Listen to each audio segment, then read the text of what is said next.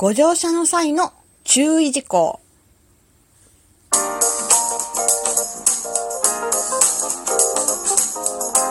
和のねえこれってどうなの？どうも、ひよりです。いかがお過ごしですか？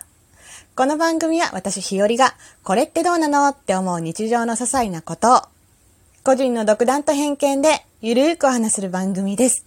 まずは、いただいたお便りを紹介したいと思います。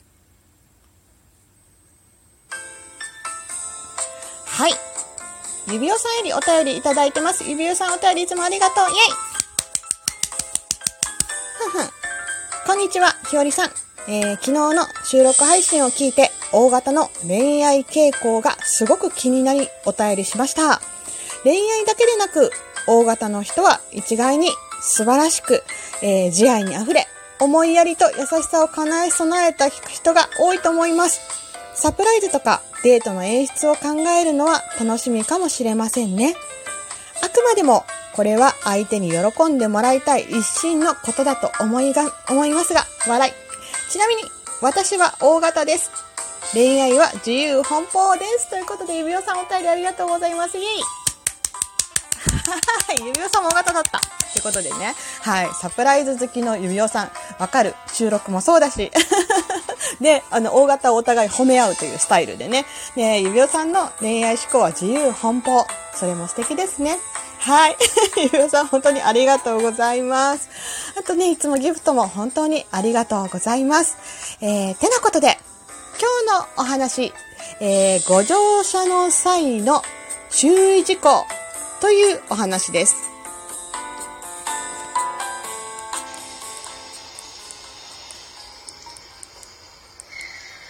ご乗車のお客様にご案内申し上げます。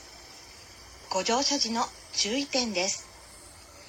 居眠りをなさっているお客様決して熟睡なさらないでください。適度な考え事は構いませんが熱心に他のことに心を奪われないでください。そこのぼーっとしている方危ないですよ。一つ手前の駅で間違って降りてしまったり乗り過ごしたりしますよご乗車の際はうっかり乗り間違え降り間違えにご注意ください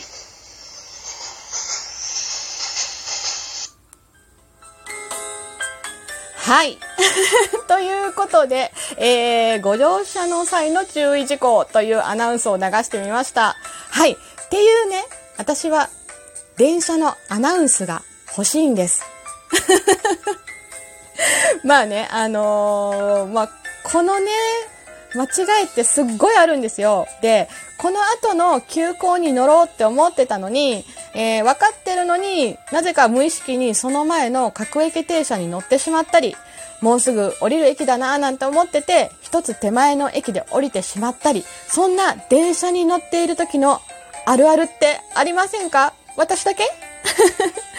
あの、バスとか電車とかね、何でもそうだと思うんですけど、まあ、時間のね、余裕がある時なら、そりゃまあもちろんそれでも多少は、多少は凹みますが、まあ気持ちをね、立て直すしかないんだけど、もう焦ってる時とかね、疲れてる時に起こりやすい、この電車でのトラブル。いや、もう本当に、本当にどうにかしたいです。自分で。自分で思います。はい。まあ完全にね、自分が悪いんですけど、まあそれが分かってるだけに自分が悪いってことがね、もうこのね、電車の乗り間違え。はい。あの、行き場のない悲しさと虚しさと言ったら言いようはありません。あれ、本当に切ないんです。本当に、本当に切ない。なので、こんな電車のアナウンスがあったら、乗り過ごしたりしないんじゃないかと思って流してみました。はい。えー、まあ、そうですね。居眠りをしたりとか、あの、してもいいけど熟睡しないでください。で、適度な考え事は構わないけど、もう本当にね、熱中して考え事しないでください。